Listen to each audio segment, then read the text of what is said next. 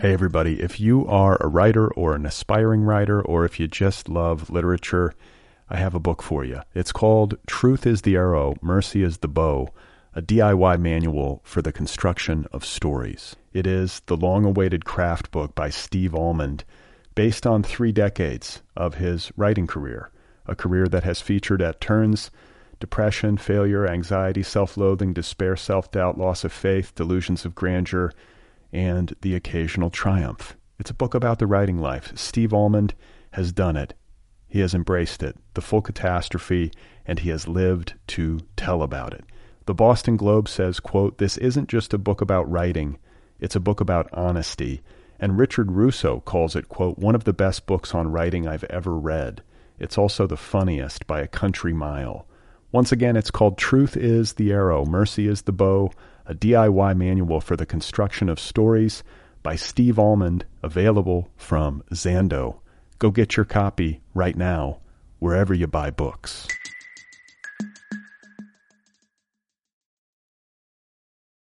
This episode is brought to you by Visit Williamsburg.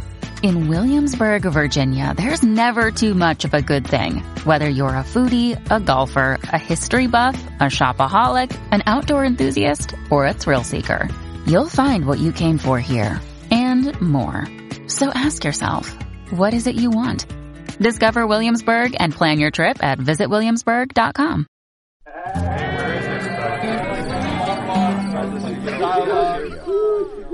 Hello, how are you? Welcome to the Other People Show. I'm Brad Listi. I am in Los Angeles. It's good to be with you. Emmelie Prophète is my guest. She has a new novel out called Blue.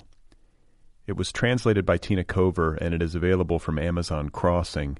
Blue is the official January pick of the Nervous Breakdown Book Club. The nervousbreakdown.com is my online culture magazine and literary community, and it has its own monthly book club. For more on that, check out the nervousbreakdown.com.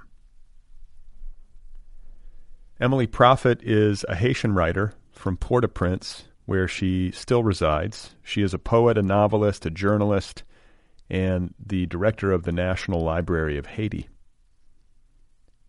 In French, blue is called Le Testament des Solitudes, and it won the Grand Prix littéraire de l'Association des écrivains de langue française in 2009. Apologies for my French. Uh, Emmelie's other books include Le Reste du Temps, which tells the story of her special relationship with journalist Jean Dominique, who was murdered in the year 2000. Another book called Impasse Dignité, and another called Le Bout du Monde est une fenêtre.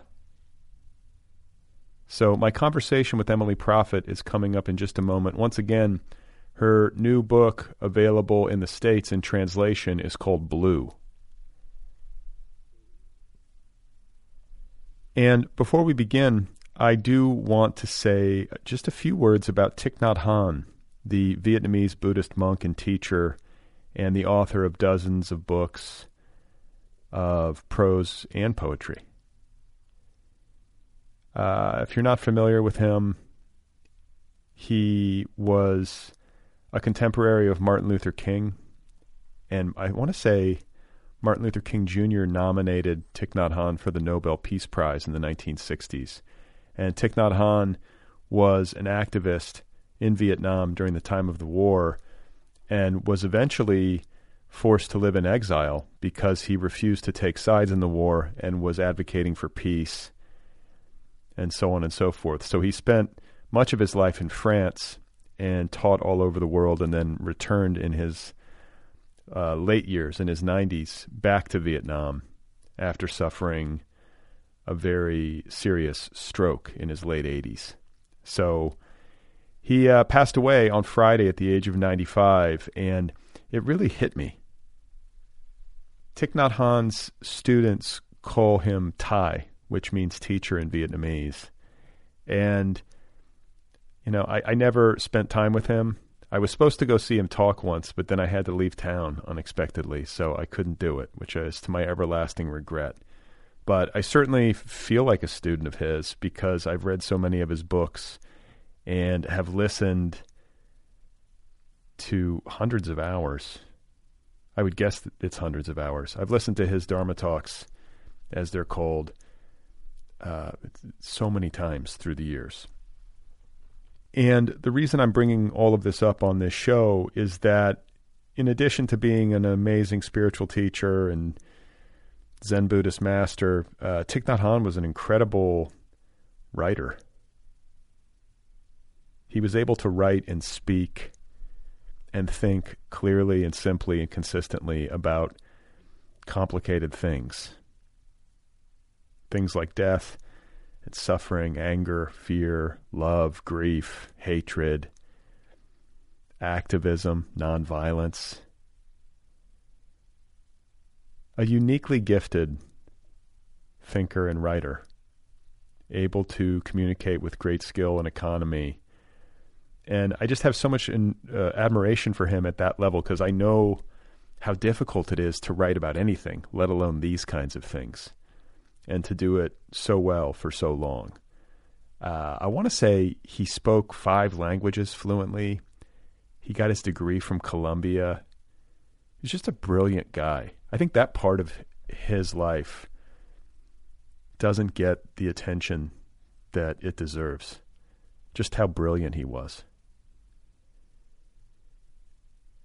So his impact all over the world has been enormous and will continue to be.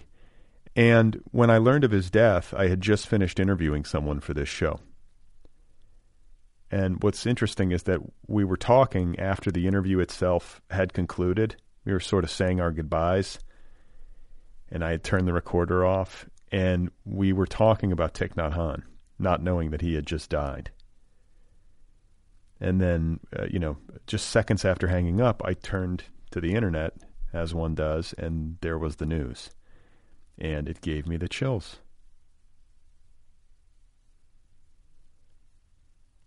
And it then made me think about the power of an individual to change people's lives and to change the course of human affairs. And it made me think about the power of books to change a person's existence.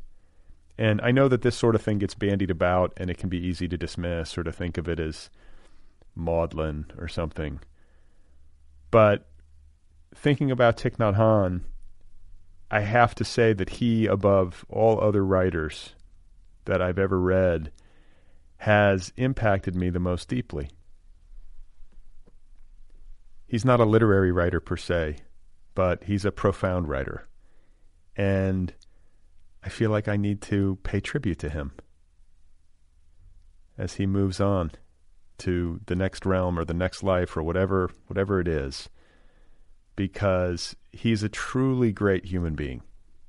As much as a human being can be great, he was it in my book. And you know, there's sorrow, but there's also a lot of uh, gratitude. What an amazing life. And this is also something that people say a lot when somebody dies. What an ama- what an amazing life. But Thich Nhat Hanh, he lived a truly amazing life. He was a truly great human being and a radical human being.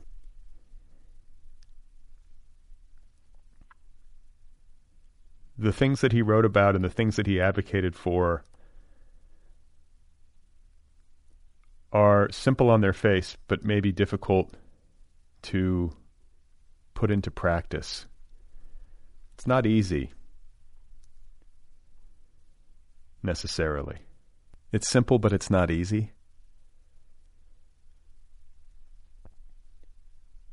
But I feel like there's so much wisdom in his thinking, and the world could really use wisdom right about now. So if you haven't read him and you're up for it, check it out. Or if you want to listen to his talks. They're on YouTube or they're on uh, his podcast channel. He's got a podcast from uh, Plum Village, his monastery in France, down near uh, Bordeaux, I believe. So, anyway, my uh, thanks and appreciation to Thich Nhat Hanh. Rest in peace. Hey, everybody, if you are a writer or an aspiring writer, or if you just love literature, I have a book for you. It's called Truth is the Arrow, Mercy is the Bow, a DIY manual for the construction of stories. It is the long awaited craft book by Steve Almond, based on three decades of his writing career, a career that has featured at turns depression, failure, anxiety, self loathing, despair, self doubt, loss of faith, delusions of grandeur and the occasional triumph. It's a book about the writing life. Steve Almond has done it. He has embraced it, the full catastrophe, and he has lived to tell about it. The Boston Globe says, quote, This isn't just a book about writing, it's a book about honesty. And Richard Russo calls it, quote, one of the best books on writing I've ever read. It's also the funniest by a country mile. Once again, it's called Truth is the Arrow, Mercy is the Bow, a DIY manual for the construction of stories by Steve Almond, available from Zando. Go get your copy right now, wherever you buy books.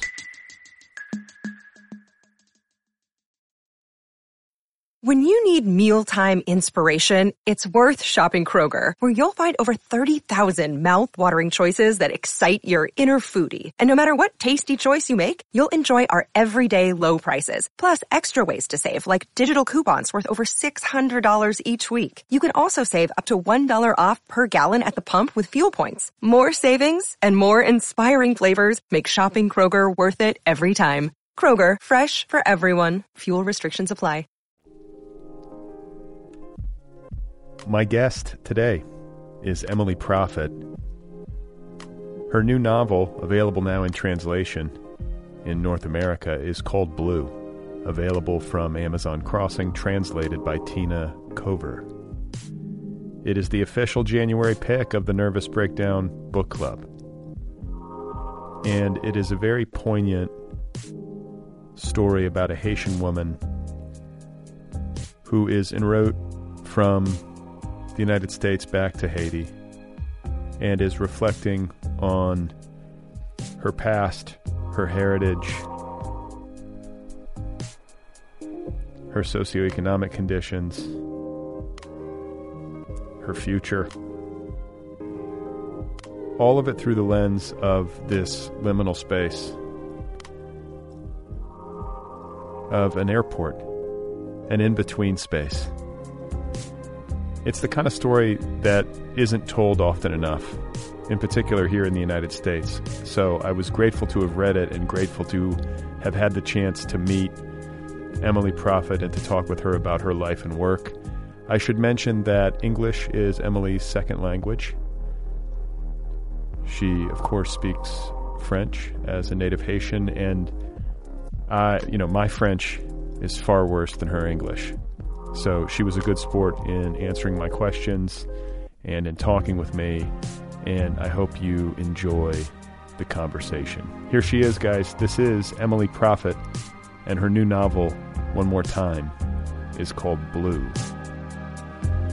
Blue was my first uh, uh, novel.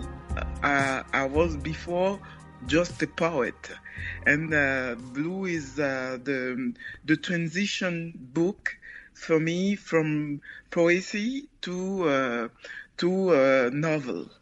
So uh, this is, uh, and you can see uh, when you are reading Blue that I that uh, I am a poet. Was it difficult to write a novel coming from a background as a poet? Did you struggle, or was it something that you felt like you'd been building toward? And I don't know. Like I'm wondering what that experience was like, that transition. Oh, it was uh, it was easy. It was like uh, I was uh, I was uh, writing uh, a, a, a, a, poem, you know, uh, and I, it was just a, for me to a moment to to tell things that I had in me, and it, and it it came like this and it was uh, like uh, a long, uh, a, a, longer poem than the but uh, many many persons tell me that told me that uh, hey this is uh, this is still a poem. No no this is uh, other things. And since blue had i i can't do uh, i think um, i can't uh, write again a book like this because I have I have had uh, like uh, eight uh, more books, but Blue is uh, is the book of transition. And you say you can't write another book like this? Yes, uh, I I can't I can't. I I um I published a book uh, uh, one years ago one year ago that uh, that have had uh, a lot of success in France in in um, Montreal in Canada, but it it was not like uh, like Blue. Blue is particular. It was I I had that those story to to tell, and with this book I think I I I I made the transition to po- to po- to the po- to poems to uh, prose. So Blue is uh, the only book uh, that I read like this, uh, that I write like this, and I am sure I cannot I cannot write another book like this again. So does this mean you're only going to do poetry, or are you going to just write a different kind of fiction?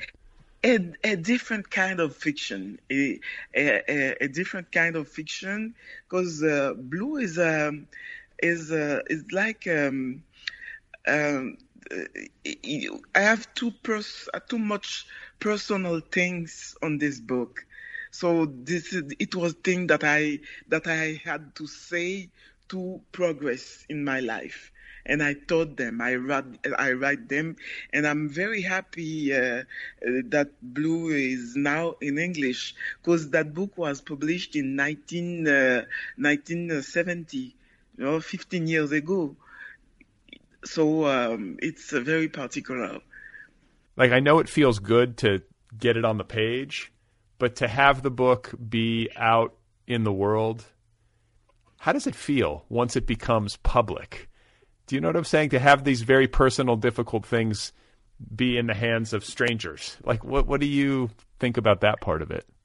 Afraid, afraid, and uh, 15 years uh, after uh, I, I, I still have the same sensation that uh, that is something uh, that that was just for me and my family and uh, but I'm very happy somewhere because uh, many many persons many many readers uh, like this book this book and I think now the story the, the this story is not only mine it's a public story this is the story of women's and men's living here, a story of immigration, story of um, of uh, misery in my country.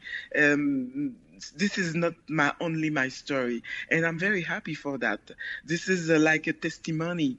Uh, those things have um, those things are in Haiti, and many people are, are suffering uh, of uh, immigration and um, famine. But uh, this is not only my story. This is the story of Haitian people. This is of this is stories of uh, of migrants. I was struck by the fact that this book is set in 2001, right after 9 11.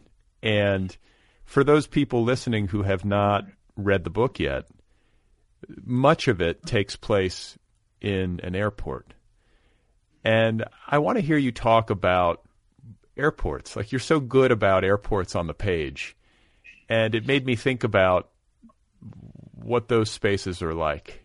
Can you talk a little bit about your experience with airports and why you chose to set this novel mostly in an airport? I hate the airports. Generally, I hate the airports, uh, and uh, you have it's an intersection. You have many people uh, afraid uh, to to to miss their flight. We have uh, people in hurry, but the the airport uh, was. Um, a, a, space to, to think about the past and the future.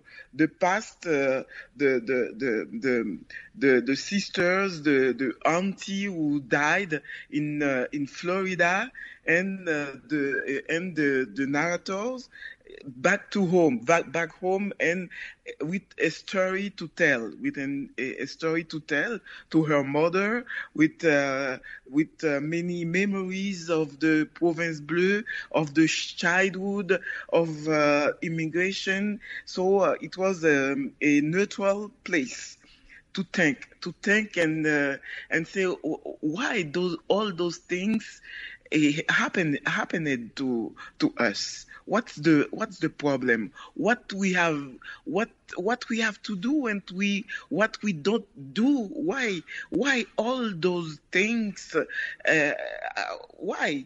So uh, the airport was um, was the pretext the the to to the silence uh, we have noises we, we, we have silence.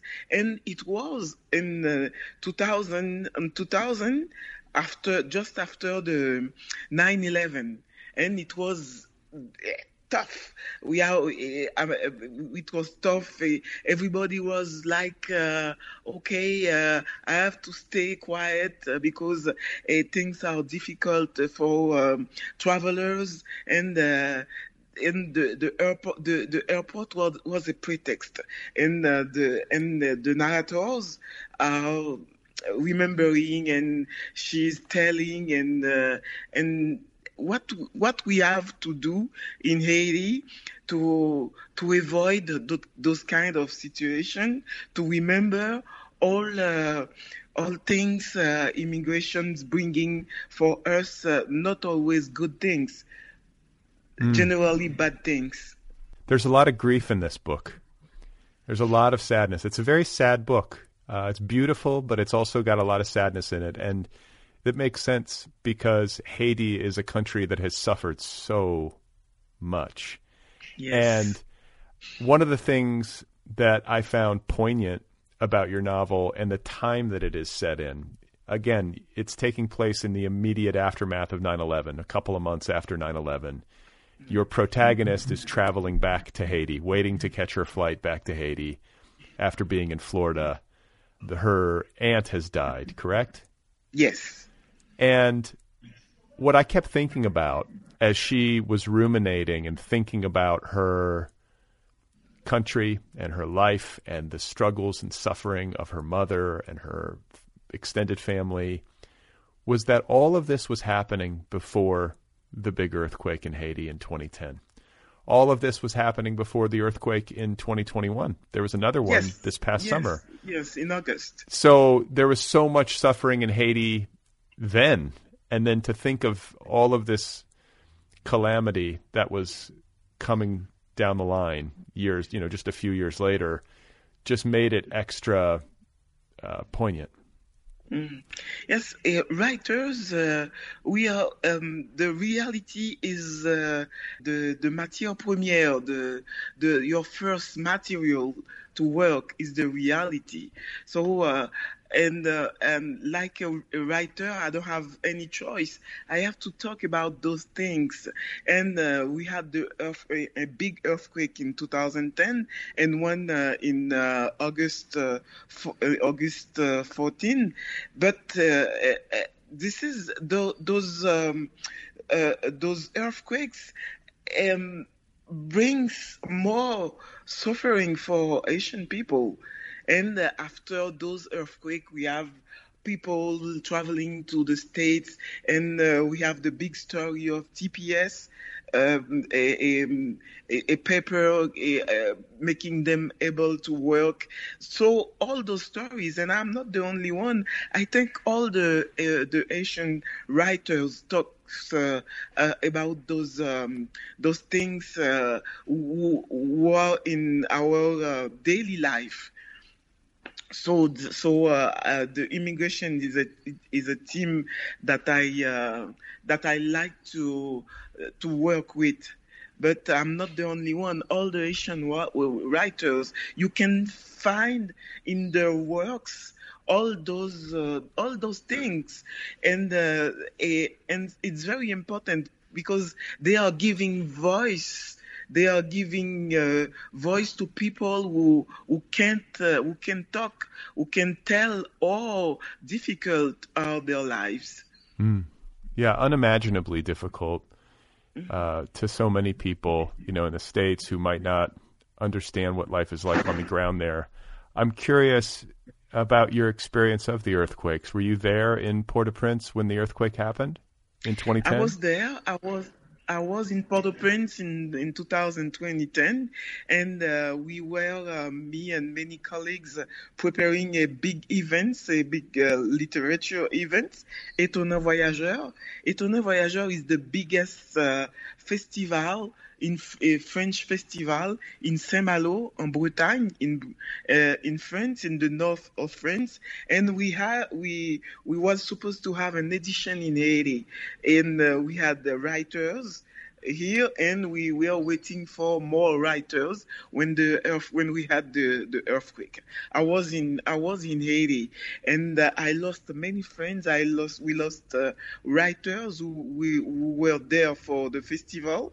They died and um, and the the, the writers were um, here telling what happened. What, what happened? Dany Laferrière, uh, the, a, a, famous Haitian writer, uh, told uh, the culture, culture can can save us, can save everybody. So it was um, a, a weird moment for for for us uh, uh, the the 2010 uh, earthquake. In 2021 in August, it was in the south, um, more far than the, for, Port-au-Prince, but uh, it, it, it was not the same thing. But uh, it uh, it's still very difficult for people living in the south. But 2010 was was big, very big, because we lost uh, many, many, many Haitians. Mm. And were you in danger? No, no, no, no, not. I, I was, uh, I, I, was um, in Pétionville. It's a city, it's a city uh, near Port-au-Prince, and I was in the street. So I see, uh, I have seen uh, like uh, uh, I, I, I don't I don't remember. It was like white. Everything became white. White. And uh, we are what happened? Because we are not prepared for for that. We don't even know. Me i don't even know that uh, haiti can can have a, an earthquake. We have never heard about earthquake See, uh, since uh, this 2010 January when uh, in um, and we we lost so many people, so many uh, house and uh, public um, public institutions, monuments. Uh, so it was a it was a, a, very big things, and uh, everybody know what happened after, or uh, or uh, the money the money for the reconstruction was. Um, taken by uh, a lot of people from international organizations, from uh, American officials like Madam Hillary Clinton. So it's a big story. I think uh, Haitian writers have a lot of things to write uh, to to for generation for generation future future generation. So wait, Hillary Clinton gave money to the recovery. What what happened there? I'm not sure if I understand. No, she she was she was in the team. Uh, her her husband, uh, the team for manage the money, and we never seen that money. We huh. never seen that money, and she has very very bad reputation in Haiti. Really? Okay, I did not know that. I did not know that. Yes. The Clinton the Clinton Foundation. Yes, the Bill Clinton Foundation. They never they never helped out. They never actually sent the money they never sent the money, and uh, many people think the the money was stolen. I don't know. I don't know if uh, they they they stole the, uh, the president, the former president, stole the money, but he, his foundation. Uh, has uh, managed managed the money, and this money never arrived in Haiti. So here's kind of a silly question. So forgive me. But we have uh, this movie star named Sean Penn. Uh, he like showed up in Haiti, which is, you know, this American movie star goes there and basically camps out and is trying to do relief work, which I applaud anybody who's trying to help out in a crisis. Uh, you know, hats off to them. But I'm curious to know, like, are you aware of this? Is there uh, a knowledge of his efforts in Haiti, or is he considered? Like... Yes, yes. Everybody is a star. He was living in uh, in a camp, in a camp with the with people who, who lost their their houses and uh, working uh, to to give them food and uh, everything. He, and I think he stayed for more than uh, six months in this camp. So, but he never came back. I don't know why. I don't know why. He was very involved uh, in Haiti after the earthquake. Yeah. Yeah. Okay. I, am just. I always wondered about that. Like, how how did it? How how did people there perceive that? But I guess if he's trying to lend a hand, it's like all hands on deck. That's good. You know. I guess it's good. I think people in the camp didn't know really who is Sean Penn. Yeah. You know, it was it was poor, poor, poor people who never seen a movie, who never heard about uh, uh, Sean Penn, but I think they like him. Uh, why this white person with his big blue eyes working like everybody in the camp? I think people appreciate that. Okay, good. Uh, and then I want to talk to you about the title of your book and the color blue. Mm. Uh, it refers to, I think, multiple things. I think it refers to the the tone of the book, the grief and the sadness, and then repeatedly in the narrative, the uh, protagonist refers to the Blue Province. And I think the Blue Province. F- correct me if I'm mistaken. It's called uh, uh, uh, Gros Marin. Is that how you pronounce it? Yes, it's Gros Marin. Gros Marin yeah. in French. And um, the original title is le, le Testament des Solitudes, the, the, the Loneliness uh, Testament, you know? And it and this book was uh, translated in german and it was the same title in german le testament des solitudes. But uh, the the the in english it uh, it became it it became blue. Blue, it's it's a good title because I didn't realize before this translation that I talk so much about blue that blue were uh, coming and coming ever and ever in the book the blue uh, the blue uh, province uh, is Gomarin and and Gomarin Gomarin is in the south and Gomarin was hurt, hurt uh, by the earthquake in 2021. everybody in Gomarin lost uh, their their houses. so Gomarin was in the actuality uh, in August, but uh, the the Province Bleu before the translation, I didn't realize that I called this place Province Bleu so uh, I'm very surprised. But litera- literature is that you the author the the the the, the author is is. Uh, the, the author um, continuing to to discover uh, uh her or his book with the the, the readers. So uh, I'm very happy of that of this title, uh, blue like uh, the province blue, Gomarin. Another day is here, and you're ready for it. What to wear? Check. Breakfast, lunch, and dinner? Check. Planning for what's next and how to save for it? That's where Bank of America can help. For your financial to-dos, Bank of America has experts ready to help get you closer to your goals. Get started at one of our local financial centers or 24-7 in our mobile banking app. Find a location near you at bankofamerica.com slash talk to us. What would you like the power to do? Mobile banking requires downloading the app and is only available for select devices. Message and data rates may apply. Bank of America and a member FDIC. It's funny how you wrote the book and yet you're still discovering things about it. It's almost like you didn't write it. It's like a, you know, I have the same sensation. It's almost like a different version of me wrote the book and you pick it up after a while away from it and it's surprising. as long as you finished to read the book, it, it, it is not yours anymore. It's for everyone, everybody, and you are uh, maybe uh, nearly in the same place with them and uh, writing. You are and and and often someone come to you and tell you, so I read that in your book and you are very surprised because you didn't realize that you, you read that things or the interpreta- the interpretation is, uh, is surprising you. This is, this is, uh, uh, this is good moments with uh, readers and for the author as well you know so you're you're discovering uh, ever and ever the book that you read that you that you wrote and I want to talk about uh, the reception that the book received when it was published in in 2007 originally in French. How did it? How did? How was the re- like the reading public in Haiti? How did they receive it? How did uh, the French speaking world receive the book?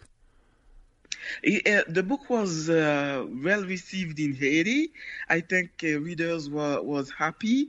Uh, the book was published in Montreal because my editor is in Montreal, Mémoire d'encrier, and uh, in French. Uh, in France, I have had a prize from the from the fr- French French writers in an association, and uh, I had a prize, and I have a, I had a special mention mention in La Havana, in Cuba, um, Casa de las Americas in Cuba.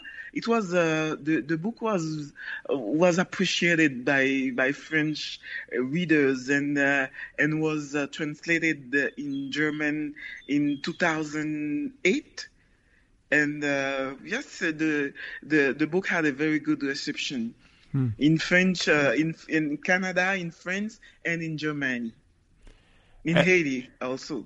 Of course. And what is literary culture like in Haiti? I know from reading about you a bit that you're involved. You do you work at the National Library still? Is that right? Yes, I I, I was uh, the director of the National Library and now I'm uh, I'm in uh, I'm I'm working in copyright things because uh, uh, in in in in in a side life I am a, a lawyer.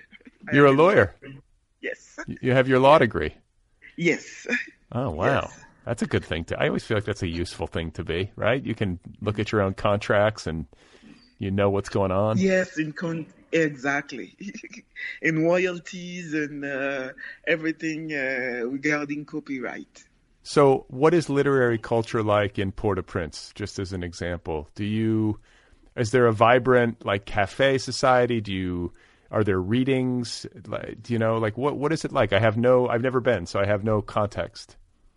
Uh, in Haiti, people like uh, literature, and uh, you can have a poet uh, in uh, in the in the room or in the podium, and you have like. Uh, 100 person come uh, to to to here to to listen po- the poet so people generally like literature and we have many festival you we had we we just had a a festival uh, uh, en lisant reading, reading, and uh, I was very surprised. I went for a conference, uh, a conference uh, about uh, a, a, book uh, that I uh, published in 2018, Un ailleurs à uh, and uh, I had uh, like at 10 in the morning, I have like 60 young people to here in the room waiting for me, waiting for the conference. And generally, um, writers have a lot of success in Haiti. Oh, that's great to hear. I mean, I feel yeah. like I feel like a hundred people showing up for a poet. That's good. yes, yes, yes. And I want to ask uh, about another recurring motif in your book, and that is coffee, which yes. you write about, and it plays such a central role in the life of the protagonist, not only in a day to day way. We all, I mean, most all of us drink some sort of caffeinated beverage every day. But I'm curious to know more about coffee in Haiti as uh, agriculture and then also as like, like truly is tied to this woman's sense of identity and family history. Yes, my grandparents were agricultors, and uh, they they were selling coffee. Coffee is uh, is part of the family. It's uh, it's uh, it's firstly a smell, and um, a, a, a, memorial uh, a memorial link in uh, between us. So coffee, we are drinking coffee. Uh, uh, very young in my family, you have one year, two years, and you are drinking coffee.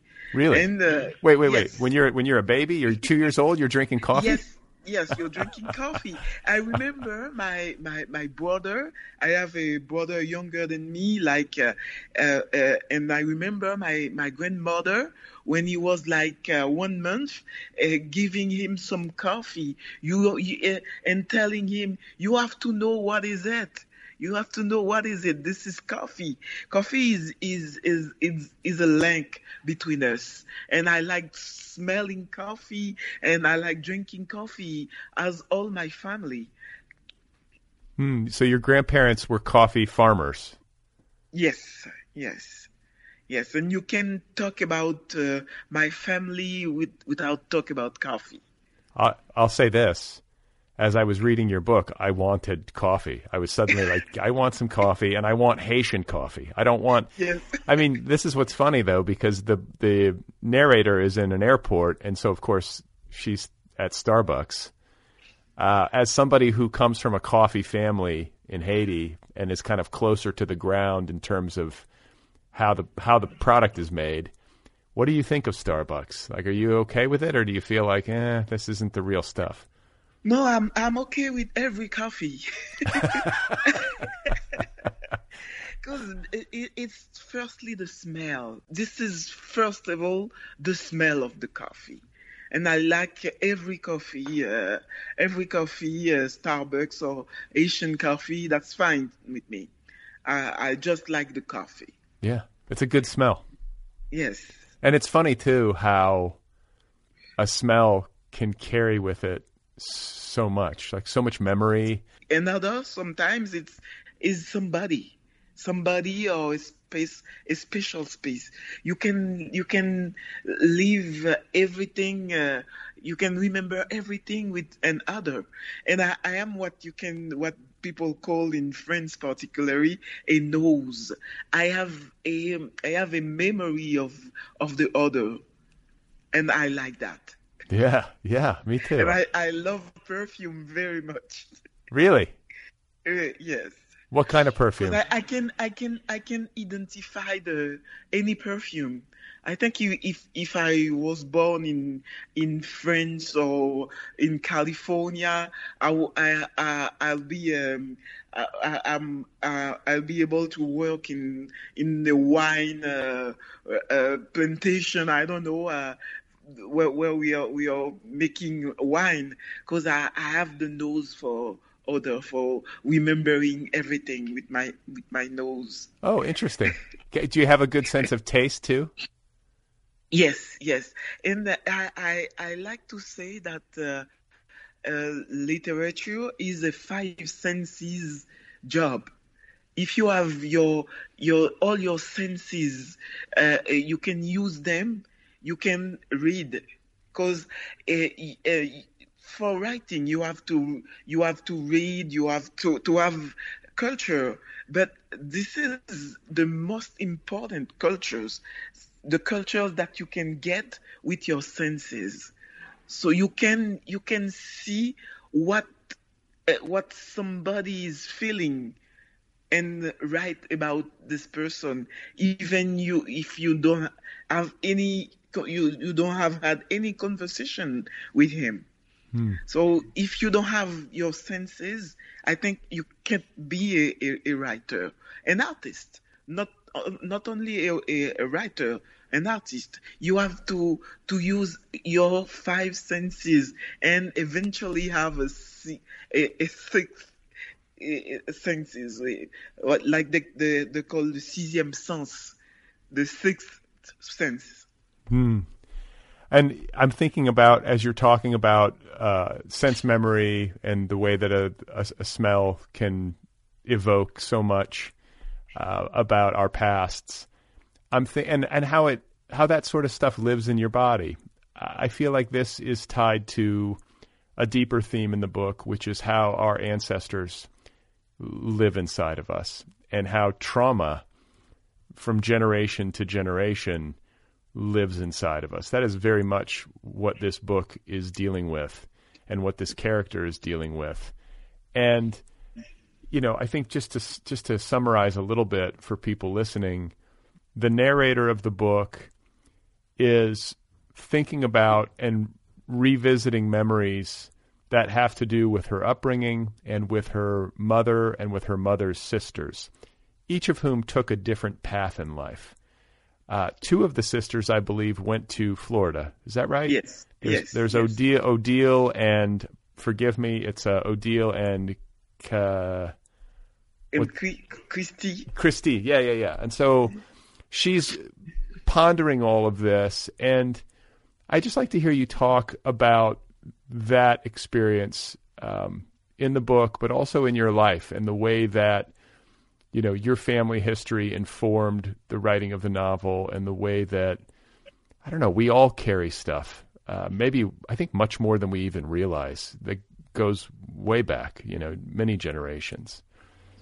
Yes, uh, way back uh, to to to understand to see where this story is beginning and uh, at the Province Bleu after the second the Second World War uh, they are they are women in um, in a in a province the, the Province Bleu and uh, they they are so poor they came to the capital in Port-au-Prince and uh, for bad life, uh, uh, more misery, and then uh, going to the United States and uh, trying to to work. But when uh, when you are an adult and you are going to a foreign country, it's not easy. It's not easy the adaptation, the adaptation, and when you don't have the, when you are illegal, when you, you have the, the the the good paper, the legal pay, the legal paper to work and to come back, because leaving your country is a is a difficult choice, it's a big choice, but when you are able to come back, it's not the same thing. I I lived in Swiss in Switzerland, but I was uh, I was able to come back in my country whenever I want. But when you are far from your home and you have family and you have somebody like your mother, like your daughter who, who died and you you you can't come just for the funeral because you don't have the legal paper. If you if you are if you try to come back, you will never go can go go go back to the country when we are working when you are working to help the family uh, stayed uh, in the in the country. It's a it's a very complicated situation. And it was the situation of those ladies, those two ladies who chose to left their country with a visa to go to work in the United States. And they died. It was a story, a, a, a, real story. They died an accident, and and uh, it was like this. And uh, and I was in this airport asking myself, what happened? Why it's it happened?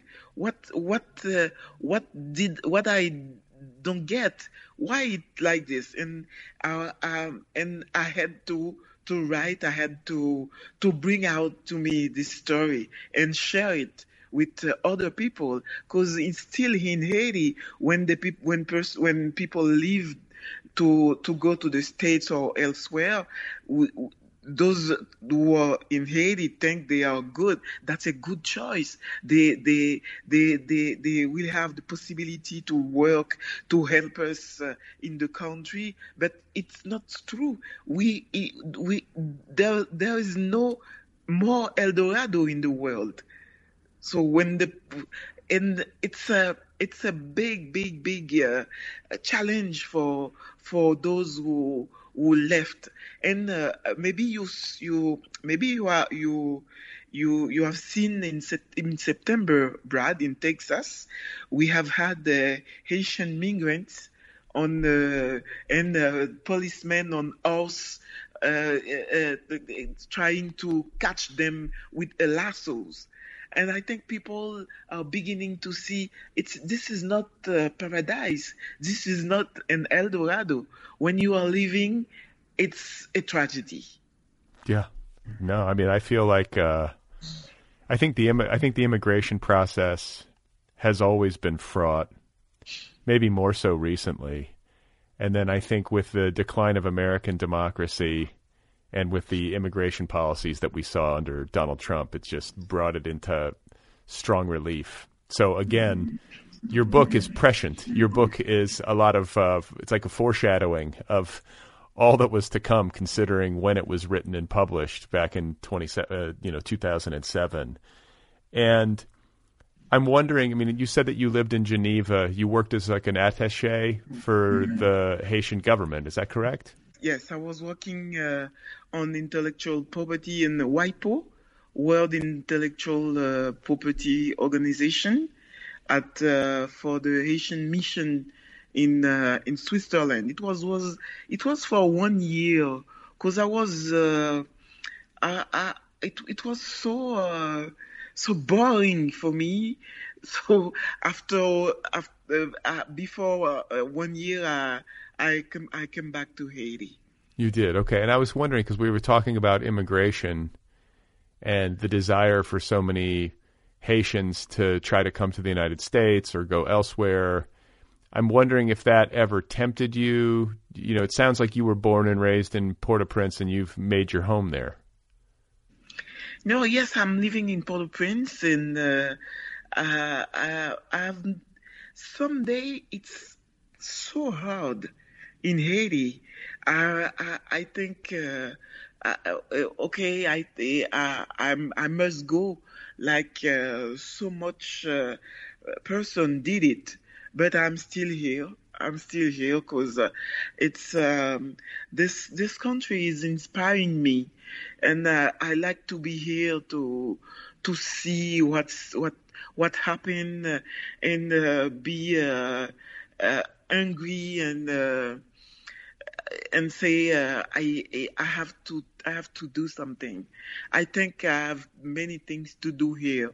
I think I um, I have a mission to to tell what's happened here, what's happening here, and uh, this is not uh, a way to to um, to to make uh, misery like an aesthetic thing, but uh, to to to tell what what happened or people living here, and I think uh, every everyone cannot go so I'm here. I'm here, and uh, I'm working here, and uh, I will not. Uh, I, I, will not uh, going to live in another country. So I I confess that I have a chance. I have uh, the. I am very lucky because I, I I'm traveling a lot in many countries. I was in France uh, uh, two weeks ago, and uh, I, I, will be at uh, Mali in Africa in January, and then in France, and then uh, in Saint Malo. I have, I'm lucky. I have the possibility to to travel a lot because I'm a writer. I was, I'm in, I, I have inv- invitation to go to the festivals, to the um, conference, uh, colloque. So uh, this is maybe why uh, um, I, I accept to to stay here. I have no problem to stay here. So all this traveling that you're doing has to do with your work as a writer, not your work as a lawyer. As a lawyer, uh, I'm going to Geneva once a year for the General Assembly of WIPO. But uh, since uh, since the the the pandemic, they don't we don't have uh, the we don't have uh, a General Assembly in Geneva. So uh, I'm right. I'm traveling like writer. Like, well, that's nice though. That's nice. I, it's nice to be invited to these places and to get to fly around the world. Yes. Where where Yes, where and, in, uh, where in France were you again? In France, generally is in Paris, so uh, Saint-Malo. Or, um, in September and October, uh, October, I have a tournée uh, in France, and I went to Toulouse. Uh, I went to Bourgogne uh, uh, uh, and uh, La Rochelle. So it was it was very very tired. I was tired, but it was it was it was good. It was Yeah. good Yeah, yeah. sometime in, in, Brussels uh, and uh, uh, somewhere in, in Africa, like Niger, Mali. Uh, I went to um, Tunisia in in September for the Congress of French Writers. I went to Tunisia. I went to Morocco, to Algeria. So. Um, Everywhere where I'm invited, I'm, I'm going to. Yeah, yeah. to talk Wish, literature. wish That's somebody would invite me somewhere. Nobody ever invites me. Not yet. Not yet. Not yet. um, so, do you have? I mean, you said your grandparents were coffee farmers in the south of Haiti, in uh, you know Province Bleu. But I'm wondering if um, you have any writers in your family. Do you can you trace your lineage as a writer and as a poet to other ancestors? No, uh, not really. My my my my my my father's uh, my father half brother was a poet, but he was it he was uh, he he was uh, he was sick. He was. Uh, really sick. It was a psychological problem, and I think he wrote uh, a, a, a little book of poems, uh, which was not very good. But I don't have writer. I don't have writers in my family. I'm the first one. And what do they think of you? Uh, oh, oh, they are very proud. They are very proud. And uh, I think my brother, I have uh, two brothers. I think the little one, uh, he, he, he, he read uh, everything I, I wrote. I think, uh, I think they are very proud. Well, that's good. That's what you want, right? You don't want them to be like, "What is this?" I think. Listen, I think sometimes family members can get upset when there's a writer in the family writing about personal stuff and sharing stories that might implicate or involve family members. But it's good to have that support and to have family members who understand. my, my, my, my dad would, my dad uh, is he died in 2020 and I think he, he, he, he was not happy when I when I wrote uh, Blue the Testament de Solitude but uh, I was an adult and he had nothing to say but I think he, he, he doesn't like this he doesn't like it Yeah, but I think that's a that's an interesting question. It's one that I've run into myself. Is how do you handle that? You have to write. You have to write what you write. Uh, You can't. I mean, you don't want to deliberately. You don't want to deliberately hurt somebody, but I feel like you can't. You can't censor yourself. I think if you do that, it's a. It's you know, it's not going to lead to a good book. Yes, and uh, when you when you write uh, when you write uh, you um, often you talk uh, you have to talk about uh, people, family, and and and my my dad think it it it was not this decency to to talk about the family like this. So. Uh, but uh, eh, but I think when you feel things, you have to talk about them. You have to share experience, experiences, and uh, eh, and with the with the good languages, because uh, languages is the the higher expression. You you you you can't read if you don't if you don't have the language if you have the language, the you you the the the way to tell the story, you have to share the story. When the story is in you, you have to to bring it out and share and share it. Share the experience. So I want to ask you. Uh, I've talked. We touched on this a little bit, but I'm curious to know about the relationship between uh, Haiti and Florida in particular. I, I could be misapprehending this, but it seems because of geography that there would be more travel between Florida and Haiti than other places in the United States.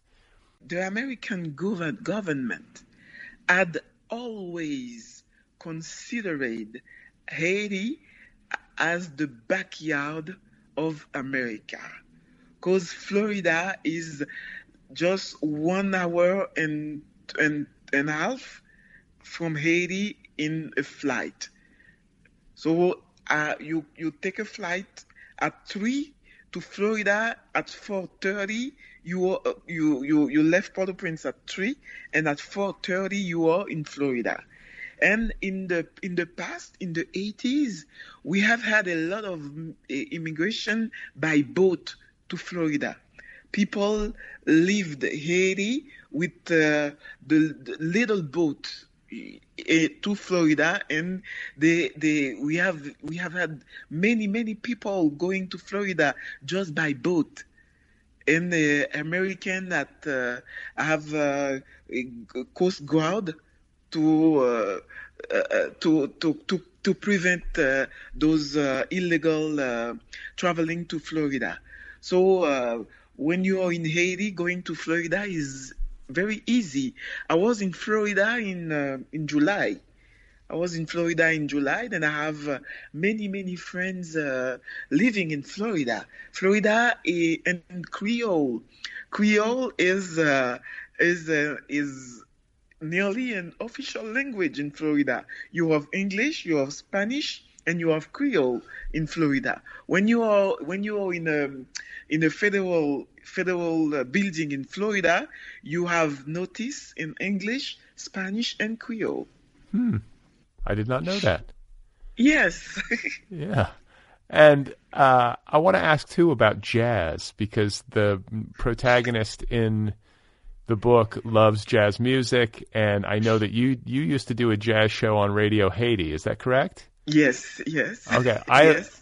I, I mean, I'm no expert, but I like jazz as well. I'm curious to know how you came to this and like what your background is musically.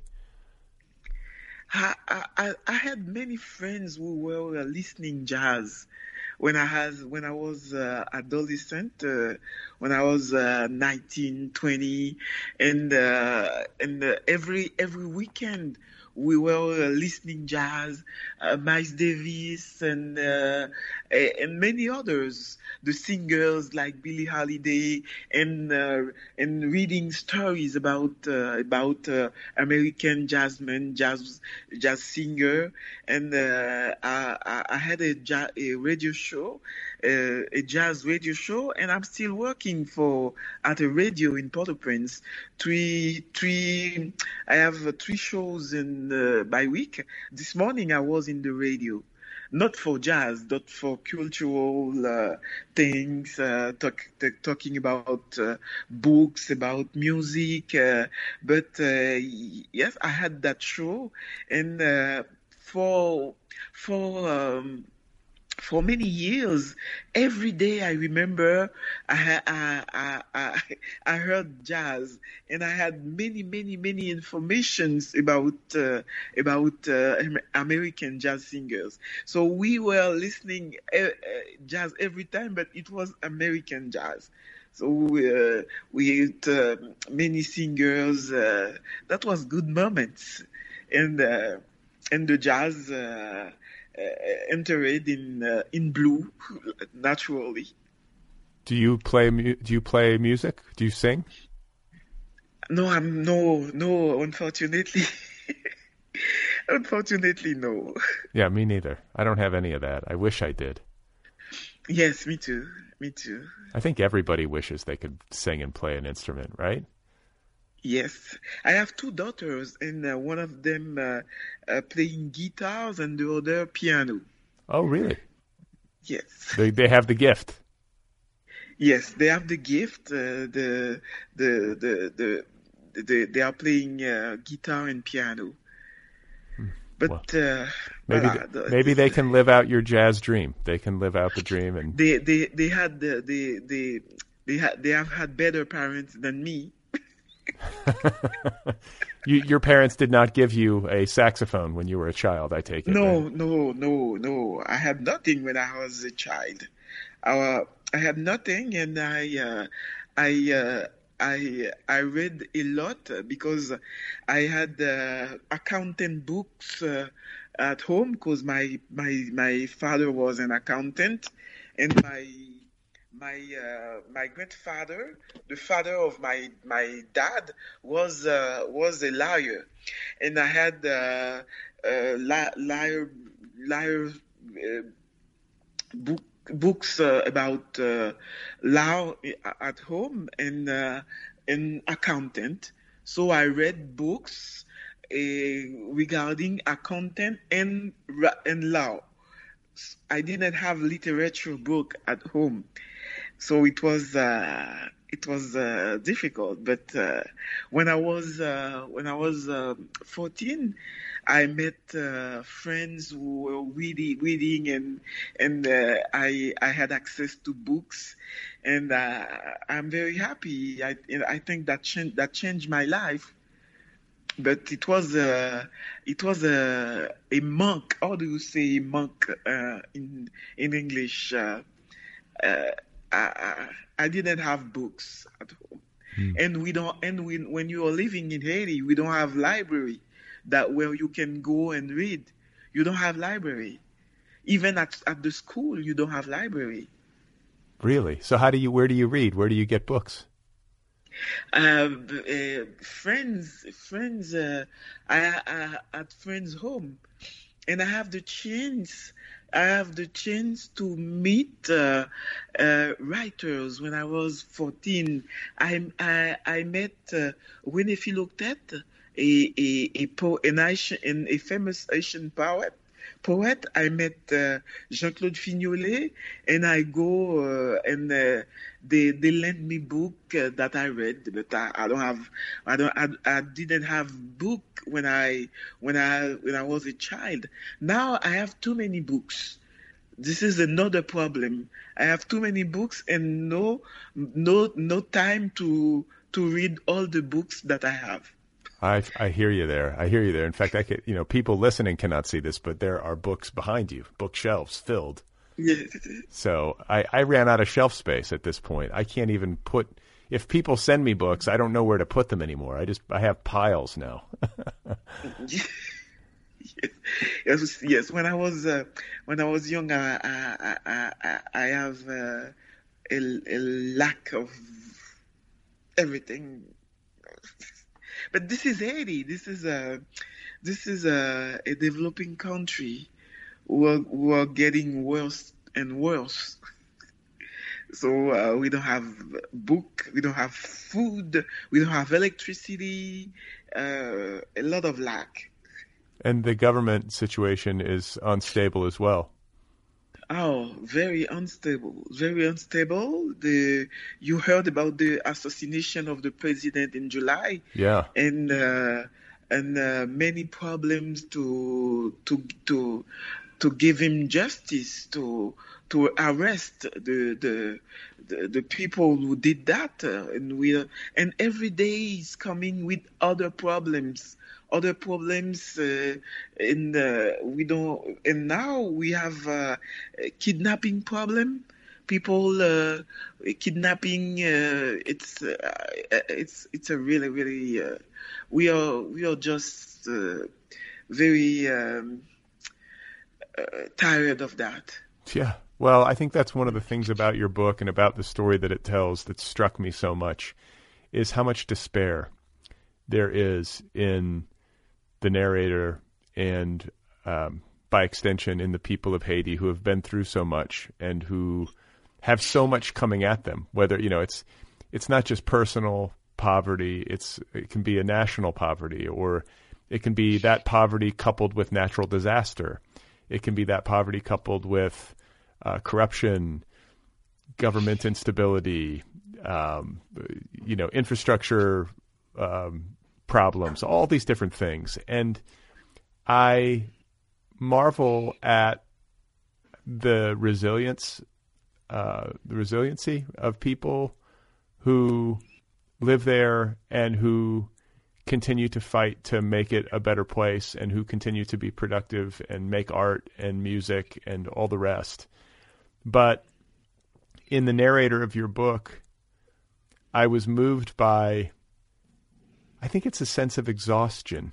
You know, it was a it's a you could really feel the fatigue when it comes to all the trauma and all the difficulty. And I, the struggle to find hope you know, to have hope despite all of the difficulties. I'm wondering I'm wondering how you do it. you know, do you do you have str- like similar struggles? Do you have it, it seems like you would have to have a pretty what's the word for it? Like a realistic outlook and a toughness, I guess, at a certain point when you're trying to navigate all of this. Can you just talk about that? It's got to be difficult. It's it's difficult, and uh, we can't count on the government. We can't count on the politician. Everybody count on itself, and uh, and I think um, I think this country is. Uh, the, someday I think this country doesn't exist because people nobody nobody think about Haiti like a country who can be different. We don't have any any public policy, and uh, the people who the, the the people who are doing politics, the active politics, those who want to be uh, a, a representative, want to be president, want to be minister, they I don't I don't think they they are fighting for a better country because it's the same thing. So you have this this team on the power and it do it it, it do like the other the the the old team did. So we, we just don't know why people want because eh, everybody these days are talking about uh, election but it that we know we know that nothing will can change because I think I think this majority of these people doesn't want to live here. Hmm. Haitian people, the the the story of of our lives is an immigration stories. Haitian uh, coming from Africa by boat to the island to work like slave, and I think the people, I think everyone wants to go elsewhere, somewhere. This country is not their country. I think we have to to think about this problem.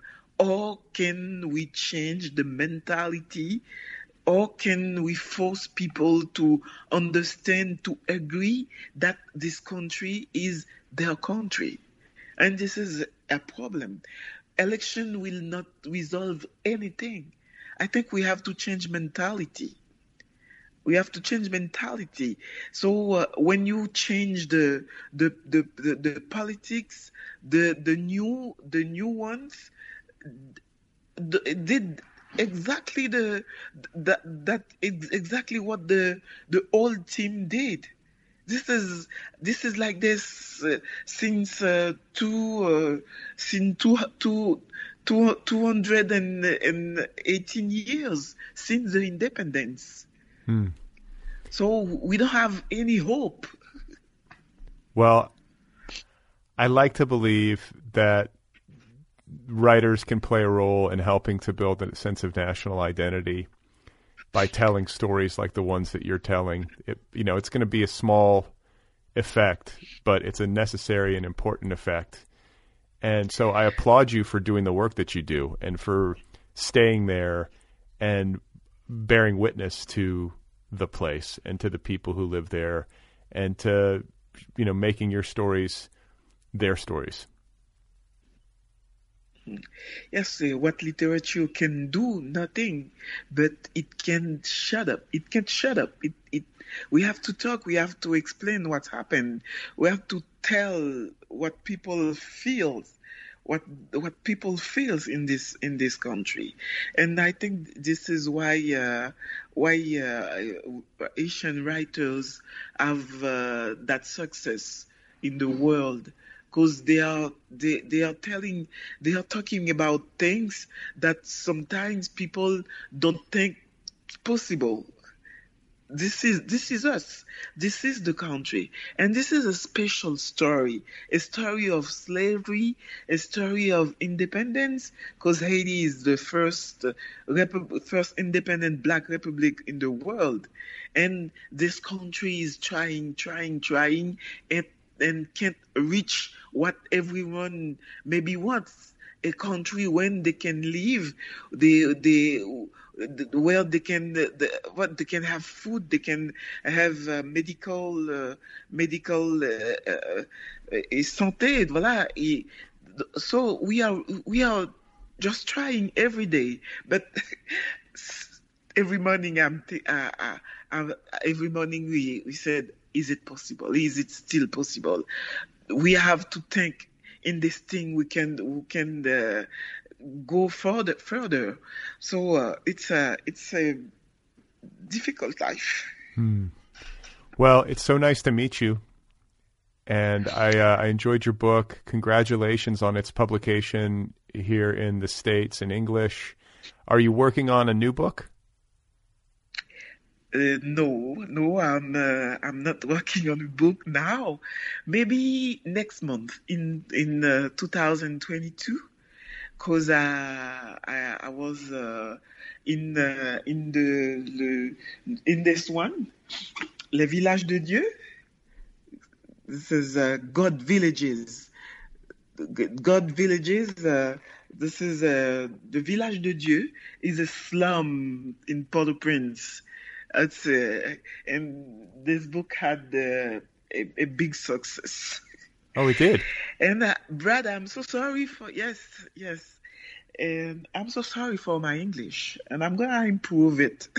for the next time. Hey, listen, I'm sorry for my French. You haven't even heard it yet, but it would be unintelligible probably, or at least you would think I had like uh, you know, a second grade education. I can only say very basic things in French. So I appreciate your efforts to talk with me uh, in my native tongue.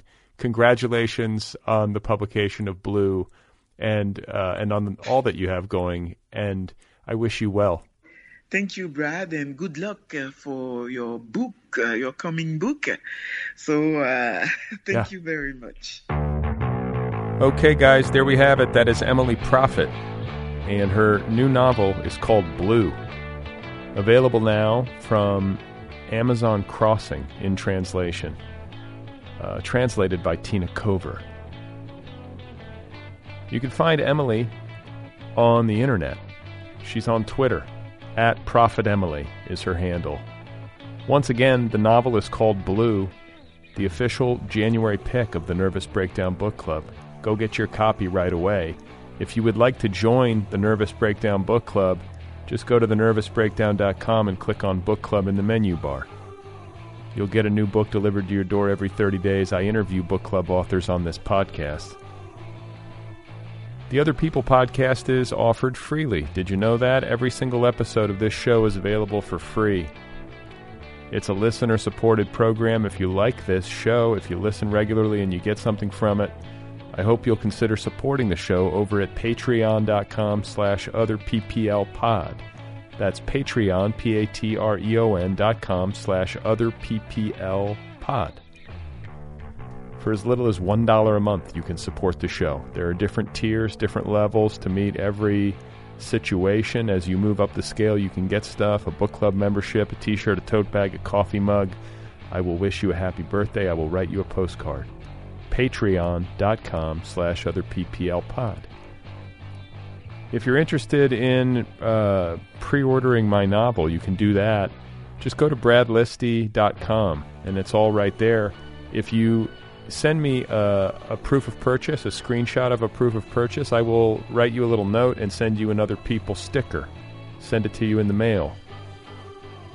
So just, and I'll give you a shout out here on the podcast. So just uh, go to bradlisti.com for pre order information. If you would like to email me, the address for the show is letters at otherppl.com. This program also has its own official app. Did you know that? The app is free. Go get the app. The Other People podcast has its own YouTube channel. Search for it by name at YouTube, uh, otherppl.com, and subscribe. Okay? Talk to you soon.